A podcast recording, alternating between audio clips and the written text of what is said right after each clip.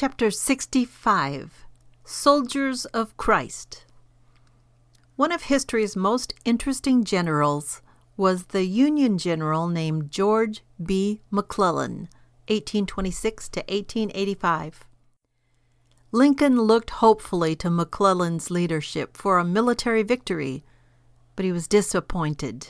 McClellan was a very able general when it came to training troops.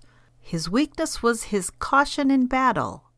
Having drilled his army so ably, he hesitated to take it into battle and mess it up. Too many Christians are like McClellan. They drill endlessly for battle, but they are unwilling to get involved. One man I know has, since about 1950, spent at least one hour each morning in prayer but it is very much like a McClellan drill. When he gets up off his knees, no action follows. Paul, in Ephesians 6 11 through 18, tells us to put on the whole armor of God. But his purpose for us is not a drill ground parade, but to do battle against the powers of darkness in this world.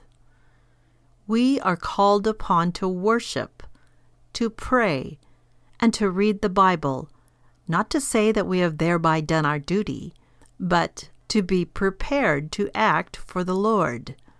The purpose of the church is not to be a hospital or a resting place for the weary, but a training camp and barracks room for Christ's soldiers to prepare them to occupy the world in His name. Too many people talk of putting on the whole armor of God, but too few are then ready to be Christ's foot soldiers. The purpose of the armor is protection in battle and the ability to move confidently forward to victory.